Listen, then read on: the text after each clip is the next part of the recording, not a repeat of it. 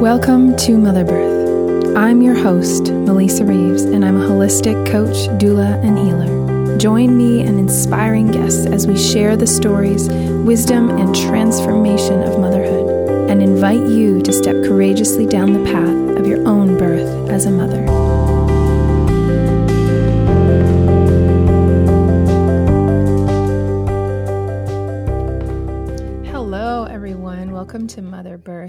Birth. Here, and I've got a really special guest today, someone that I've been admiring and interacting with from afar for a long time, and just feel like her work is so, so essential in the space of motherhood and pregnancy. And today we have Parijat Deshpande. Did I say that right? You did. Okay, awesome. um, she is going to talk to us today. We're going to be talking about all kinds of good stuff, including high risk pregnancy and how women can um, not just cope with that situation, but actually thrive in that situation. We're going to talk about trauma and healing and the nervous system, and we're going to get into her story. So, Parijat, why don't you tell us a little bit about yourself?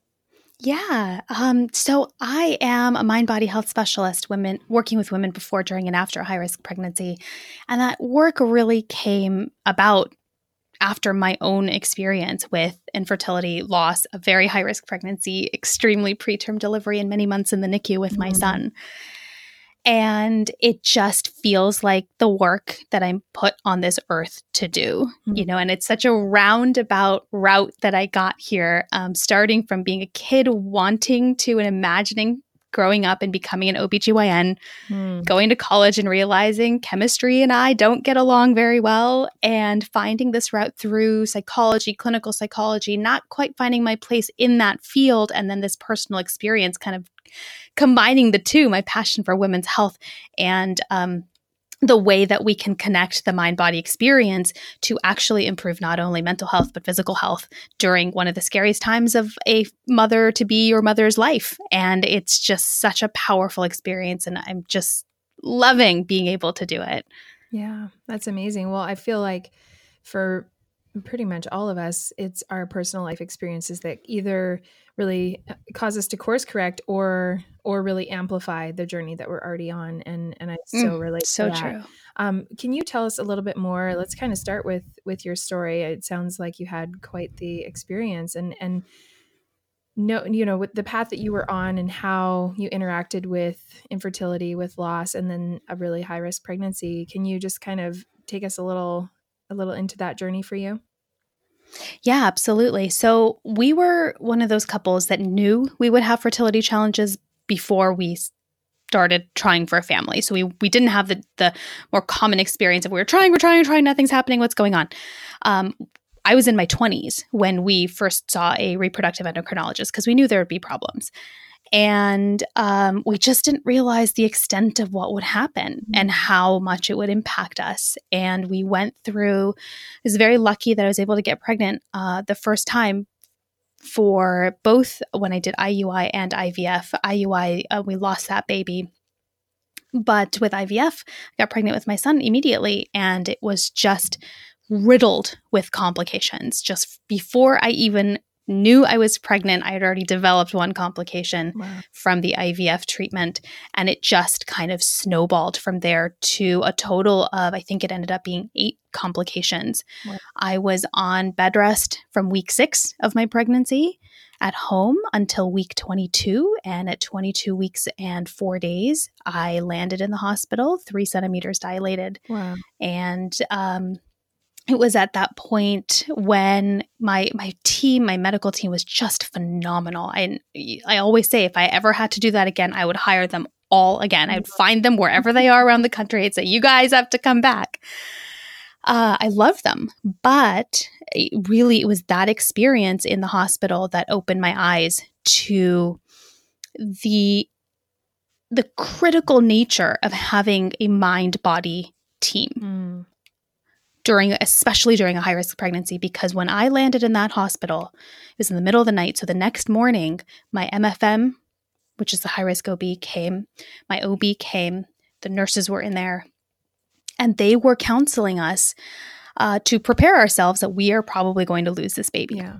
and this was already after five complications and we just they we'd been through so much and they'd seen how much we'd been through and they were devastated on our behalf too it wasn't that they were handling it very clinically but based on what they knew this was not looking good right and in that moment i remember saying in my head i will not let stress be the reason that he is born early Mhm. if he's born early for any other reason i will be okay with that Right. or okay in the sense of you know it's going to happen but Mhm. I don't want stress to be an impact on that. And and it was really in that experience that I I could see, the nurses could see, the doctors could see that when I released the tension in my body, the monitor showed the contract the contraction stopped. wow yeah And that is despite being on medication to manage my contractions. And it just became this hugely eye-opening experience of what if I hadn't had this training to know this? Mm. how many women are out there believing that well if if this is what it is this is what it is when there are tools that they can have to actually prolong pregnancy even if it's for a few days? Right. And for me it prolonged pregnancy for um 15 days. Wow. 15 days longer than they thought i would stay pregnant is how long i stayed pregnant it was still extremely early Right. you know he was still born at at that 22 23 week mark absolutely all the difference in the world all the difference in the world wow And that's when I knew it was a Wednesday. It was two days before my son was born. I didn't know he was going to be born, but it was a Wednesday, and I had this unusually quiet moment where there just wasn't this bustle of people around. And I kind of snuck my hand on my tiny little belly between the two monitors. I was basically covering my whole belly, 'cause, you know, Mhm. so early. And I felt him move. And I said to him out loud in that moment, I will never forget that moment. I said, if you and I survive this and we get to go home, I have to change my career and I have to come back and we've got to help women know the power of their bodies Mm. Because nobody's doing it. And we I just can't live with myself knowing that there's something they can do. Even if you're adding an extra day yeah. to your pregnancy it means everything. yeah. That's so powerful. I just got i just got goosebumps. You know we've had we've had shared so many stories on this podcast and um just i think that your story is is obviously unique and you know that it's unique um but it's also w- part of why it seems so unique is because like you're saying this is not something that people know about people don't know that that we all have access to to this kind of connection right this ability to actually Yeah. connect our our minds our bodies our spirits to to actually like create that that exchange that that allows us to function on a different level that's really powerful so can you take us a little bit behind the scenes of what that looked like like how what were some of the ways that you actually tapped into that that space of of you know letting go of the tension and and being present and connected like what what did that actually look like for you Sure. It to be really honest, it was extremely basic because I was on magnesium Mhm. at the time.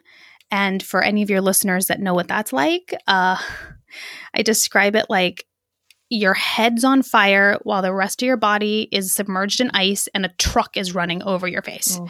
Like it's just awful. So any kind of complex thinking was not available to me at that time. Yeah. So literally all I did was I turned my body into jelly. Mm. I it was just like that it was so basic. Now of course now with my clients I can actually teach them more complex tools and they're not complicated Yeah. by any means, but a little more sophisticated tools than that beyond that, but really when it comes down to it and if you don't know what else to do, that works. Mhm. It really works and we could see it on the monitor through the medications no matter what until it was time to deliver my son. Every time I did that the contraction stopped. And every time I didn't, and you know, some thought would pop into my head, or I'd forget about something, or like, oh my god, it only it's only been two hours. I thought a whole day had passed by. How are we going to do this? Mhm. Uh, contractions would spike back up again. You could see it on the monitors. Well, and the and the beauty of what you're describing is is not specific to you know stopping contractions in in labor it has what you're describing it has the exact opposite effect and we know that women who Yes. surrender and and release that tension actually their contractions are are more um, effective and they're exactly. able to work with their bodies instead of resisting the process yes. right so so what you're so true yep it could have so many different implications and applications in terms of the, yeah. the actual result right? Because for every not you know for every woman that's experiencing either a complication in pregnancy or you know approaching delivery or you know or suffering with you know postpartum depression or whatever it is that it's going to look really different how this mind body connection is actually going to impact them and and benefit them. Exactly Right, absolutely. And I'm so glad that you mentioned that about being in labor because this is these are exactly the same tools I teach my clients through pregnancy are the same ones that they use as they prepare for delivery. Yeah. And the amazing part about that you mentioned already is that it actually aids in the ease so to speak of delivery itself and it protects against developing birth trauma. Right. Because you are now completely present in your body, allowing your body to do what it needs to do. And when you come at it from this, what we call relaxed body state, you can't experience trauma. Right. The nervous it's system, it's physically yeah, impossible. The sympathetic nervous system is is not like being triggered in that way. Yeah. Yeah. It's completely offline. So, and so you you physically cannot experience trauma which is mind-blowing and so amazing to me. it's really incredible. And you know if you think back to childbirth without fear um, i always i always say his name wrong. Dick mm-hmm. brantley Dick-Read i think was his name. Um, that you know he he came up with that theory of the the cycle of of fear tension pain right? And so yes. you can you can break that cycle in a number in a number of entry points but really the the place to break the cycle is with the tension right? Like if you can release the tension yes 100% then you will uh, you will actually you know you will experience the physical sensations differently which means that it won't produce fear which means that you won't react to, with tension you know to resist. And yep. I, I mean it's really it's really yeah. powerful. I'm, I'm it's so powerful. Yes. yeah, and and i love what you said too about um not you actually physically can't experience trauma if you're in if you're in your parasympathetic nervous system. And maybe you can you know for for people that are listening maybe let's just talk a little bit about what that means. Like what are these pieces of the nervous system? How does trauma actually happen? Um, do you want to just kind of maybe do a little a little primer on that yeah, sure. So we'll keep it really simple because it actually is very simple. There's two different aspects to your nervous system the sympathetic nervous system and the parasympathetic nervous system. When we are in the face of a trigger of any kind, it, that it does not matter what it is. It could be the doorbell ringing and you know it's your in-laws, or it could be landing in the hospital for um, monitoring because you're having preterm contractions. It could be being chased by a wild dog down your street. Like it really does not matter what that trigger yeah. is. When you have a trigger, the best example I can think of that we've all probably been through is you're driving and you think the car next to you is about to swerve into mm-hmm. your lane, right? Your sympathetic nervous system goes on and it goes all the way high, right? And it goes, save yourself, is kind of the point of it and it gets you super focused to figure out a plan to keep yourself alive. Mm-hmm. Right. And sometimes we call it, you know, fight or flight or freeze. Um, it really is about one thing only, which is keeping yourself yeah, safe. Now, say that self preservation, absolutely. So uh, maybe you swerve the car just enough to get out of the way, and then everything calms mm-hmm. down, right? There is nothing wrong with the activation of that sympathetic right. nervous system. That is meant to keep us alive and to keep us safe. And so it's activated, we, we get ourselves out of danger. And then the other side flips on the parasympathetic nervous system. They both cannot be on at the same time. It's this beautiful system where it is one or mm. the other. So once the threat is gone, right, the car is back in its lane, you're back in your lane, and you go, whoa, oh my gosh, thank goodness right? You have that feeling. And that is the shift. The sympathetic nervous system goes offline, parasympathetic nervous system comes online, and it helps you repair. Mm-hmm. What does that mean? It brings your heart rate back down, right? Because your heart's just beating out of your chest by that point because you thought you might have gotten, gotten into a car accident. It it stops the um, the the perspiration that you might have experienced throughout your body. It gets you back from super intense tunnel vision focus to expanding your vision to include your peripheral vision again. Uh, so, and it relaxes your body. Mm. It relaxes your body. And in that parasympathetic nervous system, when that is in, a, in the dominant state, there are also changes down to the cellular level for the repair that needs to happen when the sympathetic nervous system had to be on. And so it brings you just back to baseline, back to your just average state that you need to be in overall. And so this is I think what gets tricky when we talk about stress is we think stress is the problem. Right. Stress is not the problem. And I say this in my book. If uh, for any of your listeners who've read Pregnancy Brain, you'll know that this sounds familiar. Stress is not the problem. We are meant to experience high levels, very high levels we can tolerate of the activation of our sympathetic nervous right. system. The problem is when we can't turn that off to allow the other one to come back online. That's the issue. Right. And and I love the example you gave and I'd like to just share a little story because this just happened to me on Friday. Um and I think you know one of the ways that I that I think about and teach about the the nervous system and trauma in particular is that you know trauma that gets stored in our bodies that becomes latent and and you know is continually re-triggered which happens yes. to mothers all the time through birth trauma through loss through all of these different things um, that gets stored because exactly. we haven't actually discharged the energy from that experience, right? We haven't actually gone back into that parasympathetic parasympathetic nervous state. And so there's a lot of times we think like, oh, well, you know, I'm not like, I, you know, let's use that car example. And this is the story that I'll tell. So on Friday, my son and I were on our, I picked him up from um, camp and we were on our way home and we were turning in this intersection and a car coming the other way. Mm. I mean, narrowly missed completely, at, you know, at full speed, um, crashing into the passenger side of my car, where of course my son was sitting. And we didn't, we did not get in a wreck, but it was very close, and it would have been a serious, serious wreck. Um, and you know, my son obviously didn't fully understand the implications of it, you know, but we were both very mm-hmm. rattled by the experience.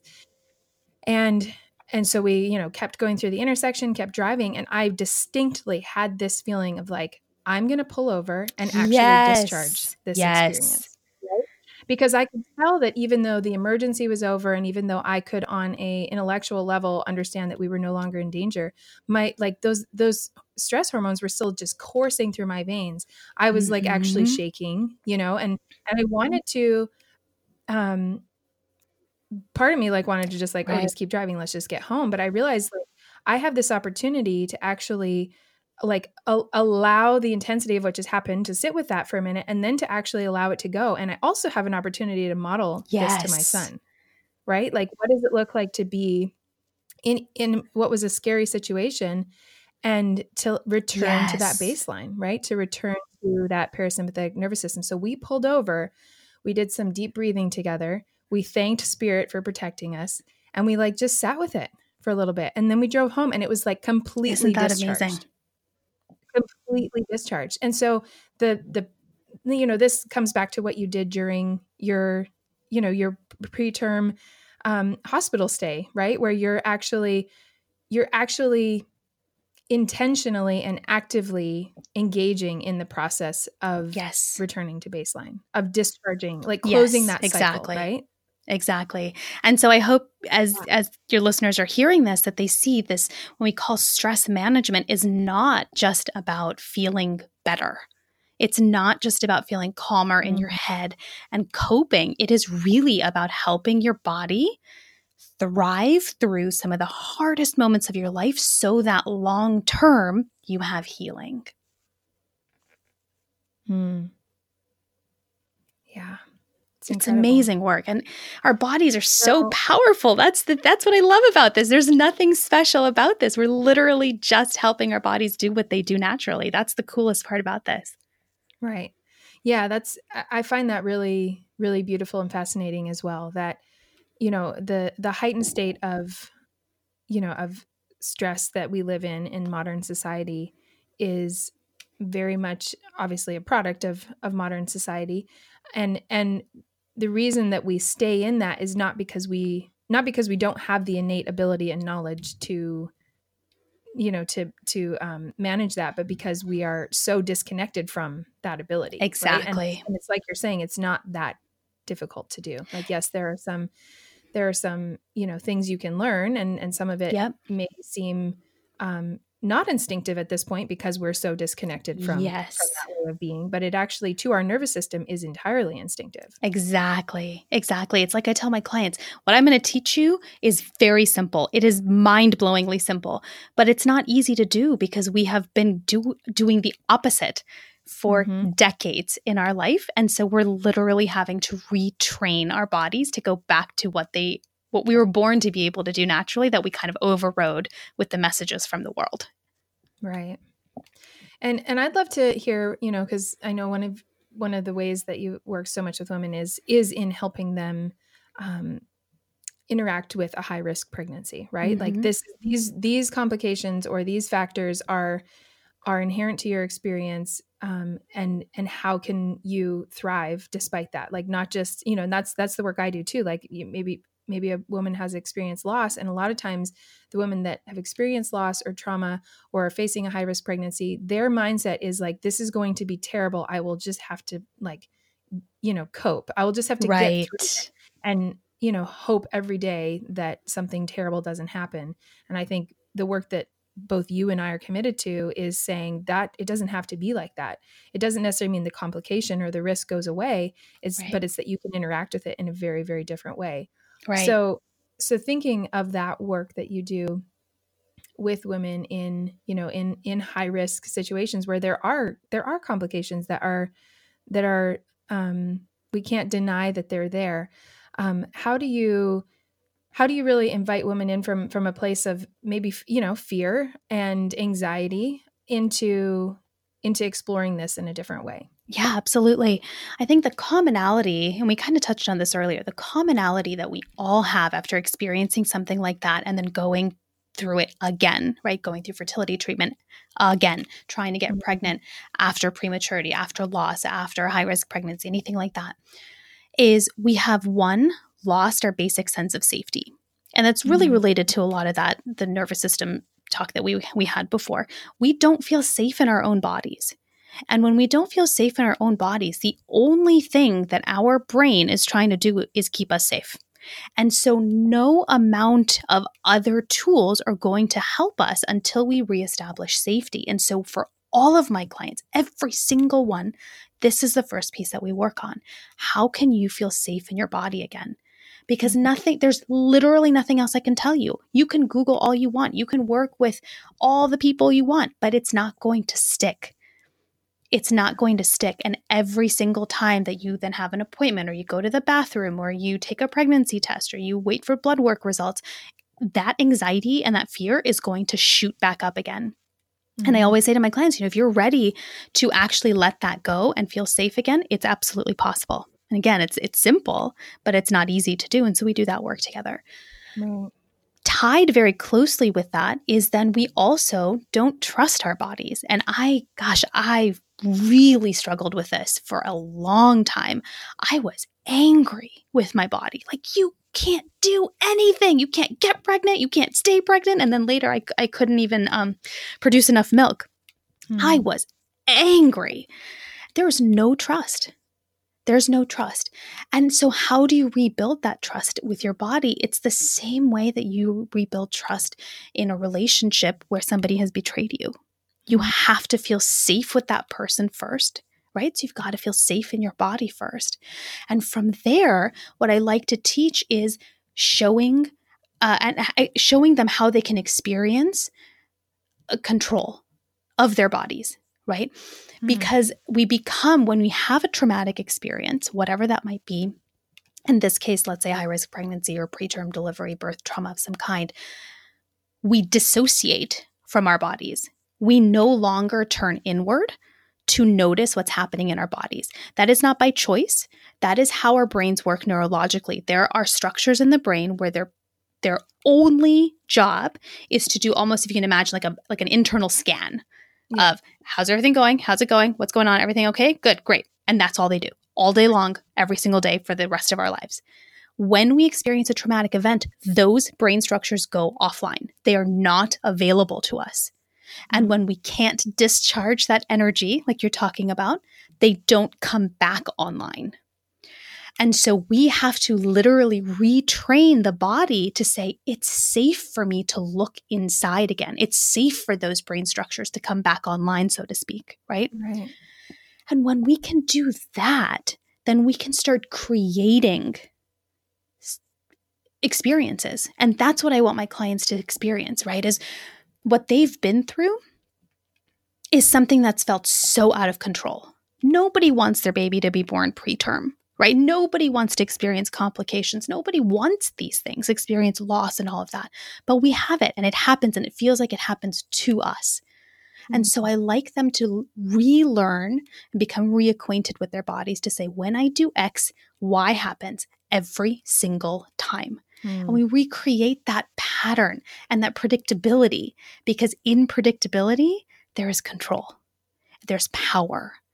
And when we can have that, then in the midst of what might be a chaotic situation, complications, bed rest, being in the hospital, constant blood work, whatever that might be, we can still see and disengage from what what those test results are or what the outcome's going to be and we can say in this despite the chaos when i do x y will happen every time right and the control then becomes about not the external factors that we cannot control, right? Right. But instead our our ability to be responsive instead of reactive right. in that situation. Right. Yeah. Absolutely. And the beautiful part about this is when it pertains to pregnancy complications is you start to see symptom relief or sometimes complications disappear completely. Mm-hmm. That's how powerful our bodies are. Yeah. Is in conjunction with medical treatment, right? I'm not at all saying that this has to happen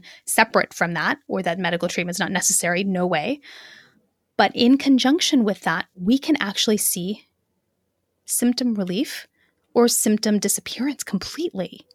Yeah. And and what I like to share with people is we do all of this so that whatever happens, you know you did everything you could because we don't know if your baby's going to come early or not. We don't know what the situation's going to be. We don't know if the baby's going to need to be in the NICU or not. But we can stack the deck in your favor mm-hmm. so you never have to look back and go, what if I had done something different? Right.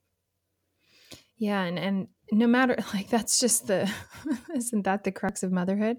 I mean, mm. at any stage, you know, I have a 10-year-old now and it's like very easy to look back at, oh, what if we had like, you know, what if I had handled that situation differently like yeah we right you know, we wouldn't be dealing with this this emotional thing now or right you know with my two year old like biting you know like there's just no matter where you're at in the journey it's very we're so prone to yeah. to that critical self-evaluation of like you know what what have i done or what have i not done you know to to cause or impact this. And i think that the ability to to if, if there's anything to disassociate from it's that you know like that yeah that right. sort of relationship to to the journeys that we're on as mothers because they are incredibly complex. And even for the women listening to this who have had you know simple straightforward pregnancies and and not you know feel like compared to what Parijat is describing or you know some of the other stories that you've heard you're like gosh well i don't really have anything to complain about.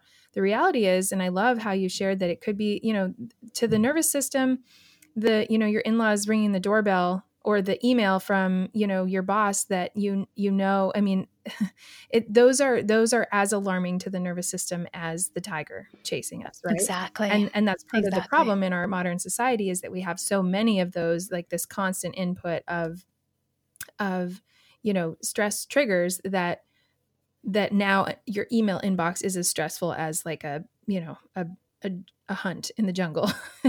Yeah then, really. exactly. you know that's unfortunate but it's also it, it can be an invitation for us to to really develop these tools that you're talking about because how else are we going to survive? And i think i think of what you just described as you know also for people that that are in a high risk pregnancy situation or you know dealing with some kind of birth trauma or you know even just experiencing fear about a future situation many people listening to the show are maybe you know have experienced some of these things and would like to you know to try and have another baby, but just feel like I can't even go there. It's just too overwhelming. It's way it it's way too scary.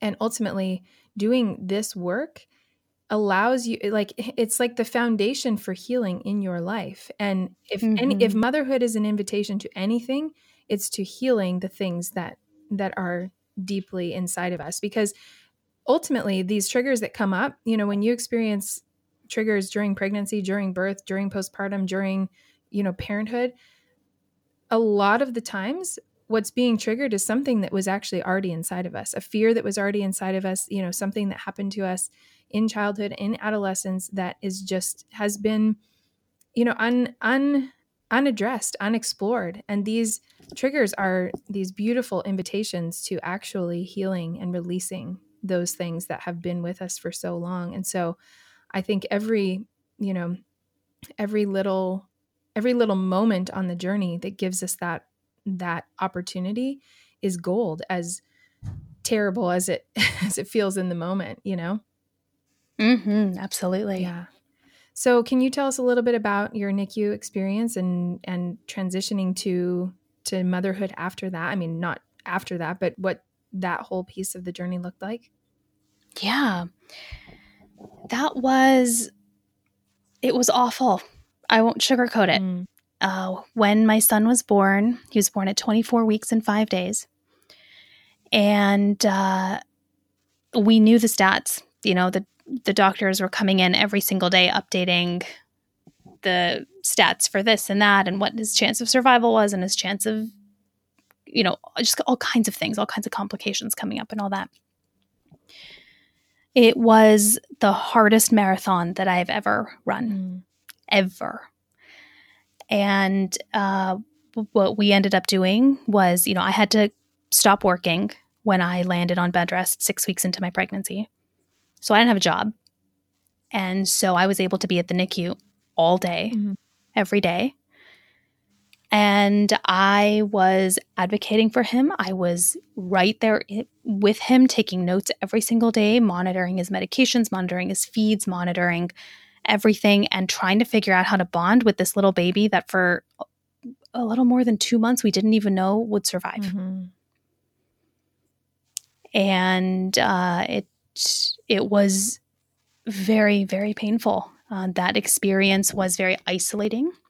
We created a world in the NICU that became our world, but it was, it really felt like we had been taken out of our our familiar world and placed in a completely different one. And the the difficulty there was the people on the outside really just did not understand. And how could they? I would never have understood had I not been inside. Right behind those double doors um, and what was going on behind there. And it really created a separation, which makes it hard to to get the support that you need because the people you used to turn to don't understand, even if they're trying to, mm-hmm. and they're very well meaning. It's they just don't know what it's like to watch your child fight for his life every moment of every day, waiting for that phone call to ring, uh, bracing yourself in case it does ring, and all of that. Well, and partly the the nature of that experience is so physically isolating, right? Especially, you know, absolutely. Like you, are just at the NICU all day long. Even your best friend in the world that really wants to support you and be with you. So much of the support that we experience in community is presence, right?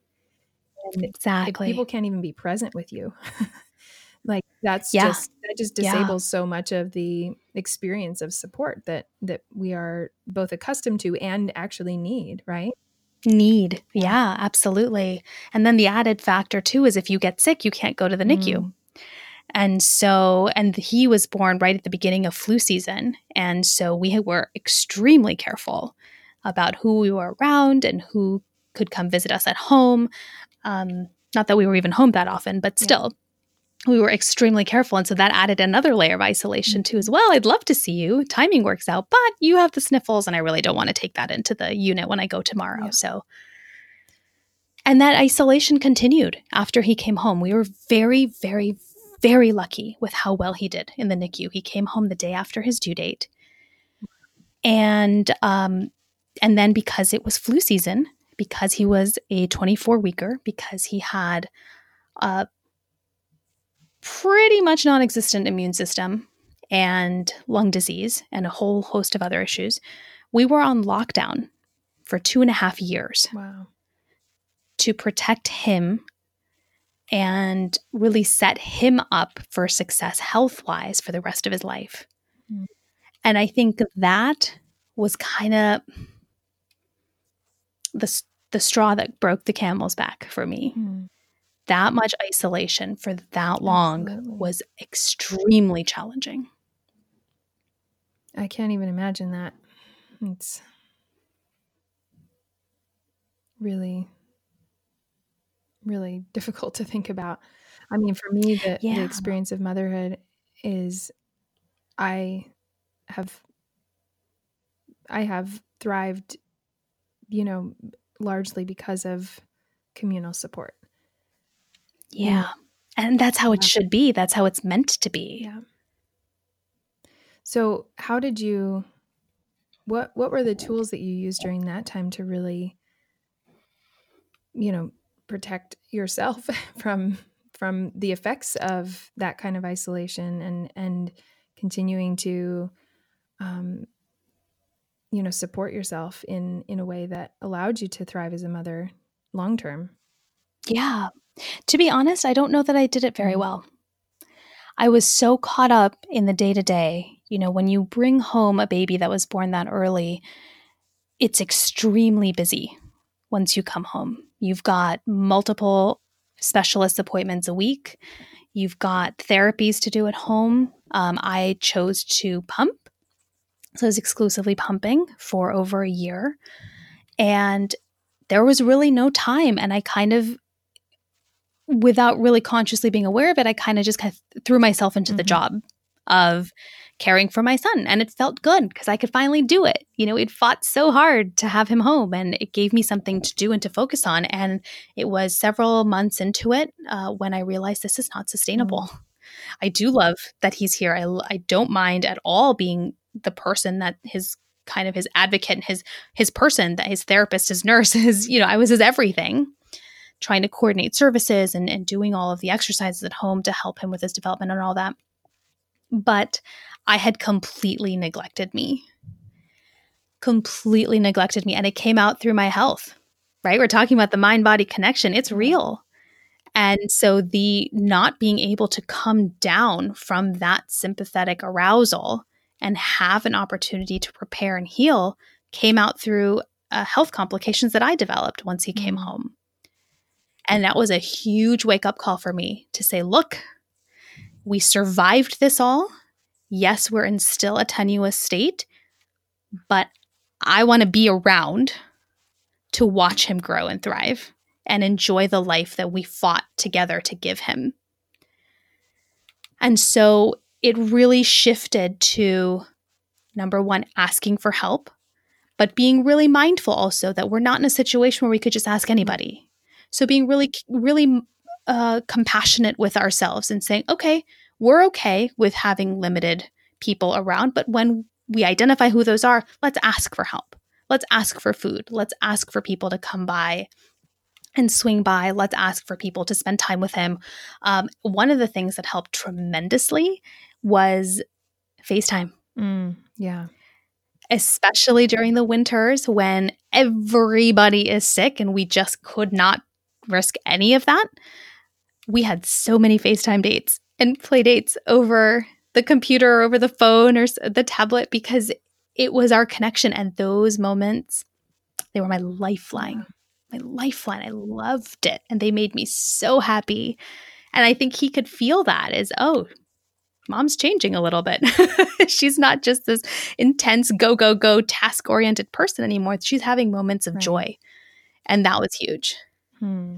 that's beautiful Thank you for sharing that. I mean, I, I think I think postpartum is isolating for most women, and there's a mm-hmm. there's certainly a spectrum there of of circumstance, right? Um, but I think that what you're sharing is relevant to anyone, no matter whether they brought home an immune compromised NICU baby or not. You know, just the ability mm-hmm. to to really set up. You know, it might not look like the playdates at the park for everyone that you that you right. envisioned or dreamed of or or wanted to feel good but just doesn't right but how can you find what does feel good and what does work for your family that does enable you to thrive i'd, I'd love to hear your thoughts yeah. on um, in both in your own experience and in your work with women this is something that comes up a lot for me in my work with women is the relationship to information right so like meaning you know you're high risk you're you're a woman who's pregnant and you have complications or the potential for complications um, and then your relationship to the information around that. So monitoring testing um, you know the the google rabbit holes that we go down you know the ways that we really kind of amplify the fears and concerns that we or our care providers might have and and can and and the effect that i experience and observe that having is often really um, prolonging that prolonging and sort of sustaining that sympathetic arousal right? Where you're you're just kind of yeah. constantly like re re-upping that like little hit of like oh shit what's going to happen? Oh shit. Oh that could happen. Oh shit. Oh sh- oh shit that could happen. Like yeah. you know what i mean? So that relationship to information how do you navigate that and how do you encourage women to navigate that yeah, you'll see in uh, pregnancy brain. I shared a little moment that I had with with that exactly. I was somebody who loved to spend all my time on mm-hmm. PubMed, and that's genuinely because I love reading research. So this didn't feel that hard yeah. to me. But when you're in the moment as a patient, it becomes very personal. It's yeah. very different. Mm-hmm. so uh, I was that person who just was on information overload. And there was a, a point in the pregnancy when I was on bed rest at home when I was like, "You've got to cut yourself off. This is mm-hmm. ridiculous. Mm-hmm. Like you, you've literally read every article in the first 10 pages of this search result. There's nothing left for you. Stop. There's no more information. And no more. You've reached the end of the internet. So um, well, there's always the dark I, web, but let's not. I did not know about this back then, but you're right so I, I put a timer on for myself, and every day I gave myself a little, some, some amount of time. I said, go free, 20 minutes, just go free, go do it. And then after that, turn it off and watch something on Netflix. Just do it, you know? And that's what I did for myself. That works to an extent, but let's be honest, right? You're like you're saying, there's a compulsion there that I could be watching something on Netflix. I think I discovered Desperate Housewives for the first time when I was on Better. I binged the whole series. Um, you're watching the show, and there's still the back of your head's going, "Oh yeah, but what about? Right? Oh, but what if what if I search this combination yeah. of phrases? Right? I haven't looked at that one yet. totally. what if I Google hives and preeclampsia? Is there a connection? Right. Right exactly. So, what I teach my clients now, after having learned this, having been through it myself, the hard way really uh, is you've got to one you've got to feel safe in your body first. Two you've got to have a relaxed body. So that and the reason for that is because we go back to kind of the neurology of this when your stress response is on, that sympathetic nervous system is on, the part of your brain at the front, the neocortex, the part where we think and make judgment mm-hmm. calls, mm-hmm. is gone. It is literally offline. Because if you think about it, when you're being chased by a bear, there's no time to make pro con lists about what to right. do, right? It needs to be instinctive. And as you said, the searching on Google is the same biologically to us as being chased by a bear. So that part of our brain's gone. So we cannot make quote unquote good decisions because we can't make decisions at all in that mm-hmm. state. So with my clients, I teach them get into, you know, feel that safety first, get back into that relaxed body state. And then once that part of your brain's back online, think about it. Do I really need this or not? Mm-hmm. Most of the time we go, oh, yeah, I guess I don't need right. this there are times when we still do. Right. And that's okay. And when that happens, I tell my clients, then go look for it. Or if you want me to search for you, I will do that for you. The whole point of this work is to stop resisting, mm. right? Because that resistance is where we get that blockage and when we get that stuckness. And so I always tell them if if after your neocortex is back online, so to speak, and you still feel like, yes, I really do want this information, then don't resist it. Go look for it. put a timer on or ask me to do it or search for, you know, put some parameters around it. Yeah. And then go look. Because if you don't, you will not be able to get into that relaxed body state again. It won't happen because now the not looking has created that sense of arousal, which is what we're trying to right. avoid. We want you to get back into that parasympathetic dominance. That's that's the whole goal of all right. of this.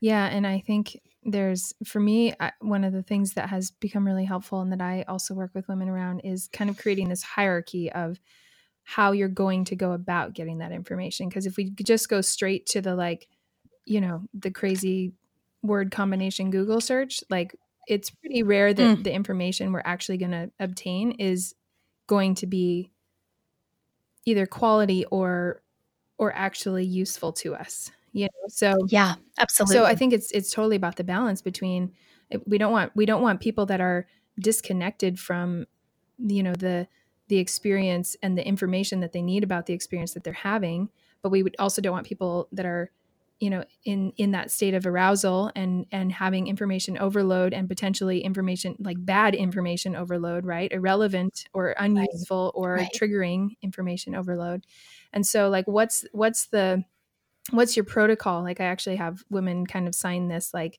this you know this um agree it's an it's not really an agreement but you know this outline of okay if if you have done uh, exactly what you're talking about like if you are in a place where you're like, no, I really, I do. I'm, I'm thinking about this and this, I really need this information. I want this information. How can you reach out to potentially a care provider or someone that you trust and have a conversation about it?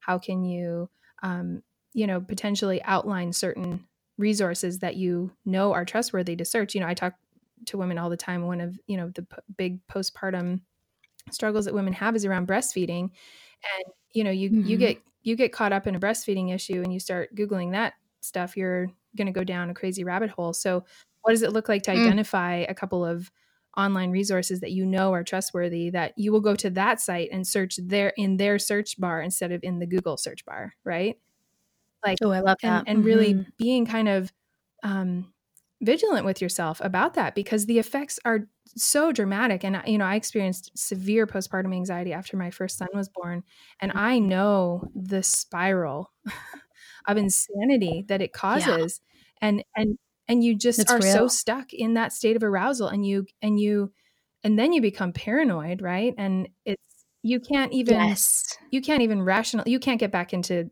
what you're describing that that neocortex um that ability to actually rationalize or or make conscious decisions that are going yeah. to have a positive impact on on your life and on in this case like exactly. we're talking about your pregnancy or your you know what wherever in that journey you are so i'm i really wanted to ask you that because i feel like it's it's just such a tricky thing to think to think about and to talk about because we don't want to tell women like don't you dare google anything but at the same time it's no. so important to have a proper relationship to information um, that's so true. Yeah. That's so true. And it sounds like we're, on, we're absolutely on the same page. Is there is a balance between doing it out of compulsion and totally. being an informed patient or yeah. an informed parent, right? His being informed is wholly critical to having right. good health care.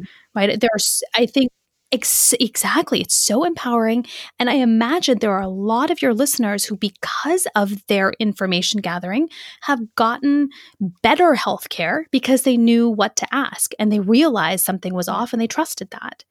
And it really is about going from going from one side, which is I have to do this, I have to look, I can't stop myself, to no, I know this is really the right thing for me. And one of the things that I help my clients do is kind of taking it one step beyond that is okay, great, you found this. Let's now craft the questions in a way that you can ask your physician in a way that they will actually answer mm. you in mm. your next appointment.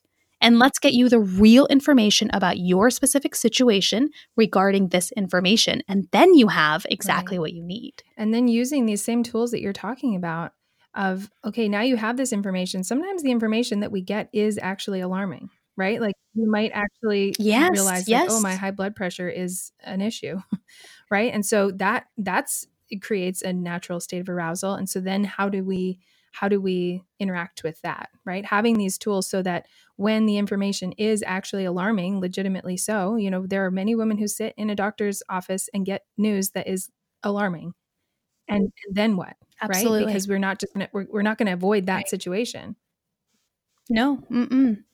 right absolutely and it all goes back to exactly what we're talking about is being in that relaxed muscle body, not relaxed and everything's cool, everything's fine, it'll be fine. Not at all like that. It is physiologically bringing that arousal down so you can take in that information. You can remember that information. You can make decisions as opposed to going with what somebody else is recommending. You can be an active participant in your care in choosing what that next step might be. And that next step that choice might be I just need to go home and cry for an hour.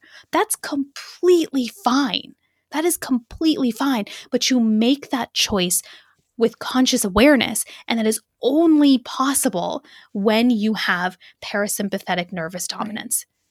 That is only possible when you can bring that arousal down. And yes, it sounds impossible until you experience it. And then you've retrained your body. So it happens every single time, no matter how bad mm. that news is. And crying is a great example because we know yeah. that crying is actually a great way to to release those you know that like heightened hormonal interaction that's happening in our bodies when we experience stress. Mm-hmm. So it's a mm-hmm. great way to aid the return to the parasympathetic nervous system. And I think, you know, so many women allow themselves a moment of a moment of emotion, right? But who who goes home yeah. and cries for an hour? Not very many of us, right? And maybe that's what's needed no. sometimes. Maybe sometimes we just need to be with what is actually grief, what is actually a feeling of of loss, yes. of of of expectation of what we think this experience should be like and it's and it's not looking that way right that it's so valid yes. to grieve that and and one of the things that you posted a while back that i shared and and it's just a concept that i i love so much is that you know time is not what heals us it releases is what heals no. and we're yes. we're fooling ourselves if we think that we can just bottle this stuff up and be okay it we just we actually cannot. Time isn't going to make any difference. It's stored in our bodies and it is going to keep coming up and keep coming up and keep coming up until we actually are willing to to to interact with it and and be with it and then release it. Yes. Yes, exactly. Exactly. Cuz as big as these feelings feel and I have I have so been there, they're never meant to be static. Mm they're designed to be transient. We just have to go through it. And they will then go away. Yeah. And the impact of that loss, the sadness of that will still be there. The desire to, I wish my pregnancy had been different. I wish my birth had been different. That will s- certainly be there. That sadness will still be there, but it will not be this mm-hmm. big if we just let it through. Right. Well, that's a. let's just sit with that for a moment, everyone. I love that so much. I love the work that you do and and the voice that you bring into this conversation. Um, for the women that are listening, you know, knowing that people are, you know, all over the map, and and so many in this audience have experienced trauma of some kind or another. Um, you know, infertility, loss, um, complicated birth, complicated pregnancy for you know for for that spectrum of of women and experiences is there something that you would share that um, kind of transcends any unique experience as a um, something that you really want people to take with them? I think it's it's the biggest lesson that i learned having gone through this is there really is so much power in our bodies and as much as we feel like our bodies are against us, they're really just trying to work the most optimally that they can. Mm. And if we allow our bodies to do what they need to do, really amazing things can happen. And that's not to say that if bad things happen, like complications or preterm delivery or birth trauma, that it's our fault by any means. But we have access to a vault of information and tools and power that nobody else has because we are the only ones in our own body. And it is just incredible what's possible when we open up mm. that vault. Yeah, I love that. Well, thank you so much for sharing so openly with us today. I know that this is going to be really, really impactful for women. And can you tell us a little bit more about your book and how people can find you and how they can work with you? Yeah, absolutely. Uh, you can find me on my website, parijatdeshpande.com. And from there, you can find the link to my book, Pregnancy Brain A Mind Body Approach to Stress Management During a High Risk Pregnancy. The book is uh, a mix of the research and literature on the impact of stress on pregnancy health and wellness. Um, it, it, infuriated me that nobody is talking about this, especially in prenatal mm. care. And when there's a over 70 years of research that show how that sympathetic arousal impacts pregnancy health and what you can do about it. So it's a mix of that and a little bit of my personal journey to just discovering that as well as uh, bringing my son home. And you can find that on Amazon or barnesandnoble.com. And um, on my website, you can find um, my social media channels. Uh, there is my blog. I've got a podcast, Delivering Miracles. You can listen to episodes there. We talk a lot about pregnancy complications and trauma and stress and prematurity and just all the things that could happen on the family building journey that are anything but rosy and wonderful. So we talk about that there. Uh, and um, and if you want to work with me, all of my information about my programs are there as well. Awesome. Well, we will share links to all of that on the show notes on our website. And Parijat and I will also be doing a follow up conversation on Instagram. We're going to do a live follow up on Instagram on July 30th at 1:30 p.m. Pacific Standard Time, and we're going to answer any questions that you guys have. So as you've listened to this episode, if there are questions that are like I just really want them to go deeper on this, or I'd love for Parijat to um, go, you know, explain this in more detail, just send me an email at melissa at motherbirth.co and we will have those questions queued up and we'll answer those in our Instagram live. You can also obviously just join us in that conversation and participate live there and ask your questions. Um, it's I'm so excited to be doing these follow up conversations. We did one with our last episode um, about conscious parenting, and it was a really, really powerful conversation, and just so fun to have that format where we're we're going deeper, we're we're connecting with you guys. Um, so join us on July 30th at 1:30 p.m. Pacific Standard Time for a follow up conversation about all of this good stuff: trauma, the nervous system, high risk pregnancy. Um, can't wait. And so you can also connect with me on Instagram, motherbirth.co, if you don't already and thank you guys so much for listening today. Thanks for listening to Mother Birth. A special thanks to our editors, sponsors, and guests for this week's show. To learn more about working with me one on one or in one of my online courses or group programs, connect with me on Instagram at motherbirth.co or at my website, www.motherbirth.co, where you'll also find amazing community, conversations, and free resources. And don't forget to subscribe to the show so that you never miss an episode. This show is created by Melissa Reeves, and it is intended as general information that does not constitute or substitute medical advice of any kind. You should always consult with a primary care provider with respect to your medical care if you are pregnant, planning to become pregnant, or are in the postpartum period. In this episode, I may use affiliate links to products and services that I know and trust. These are products I have personal experience with and believe that they will benefit this community. When you use these links, Mother Birth receives a small commission. What you pay for the product or service doesn't change at all, it's the same price. If I share something that includes a discount code, I may still receive an affiliate commission without affecting the discount offered to you. Thank you for supporting the show.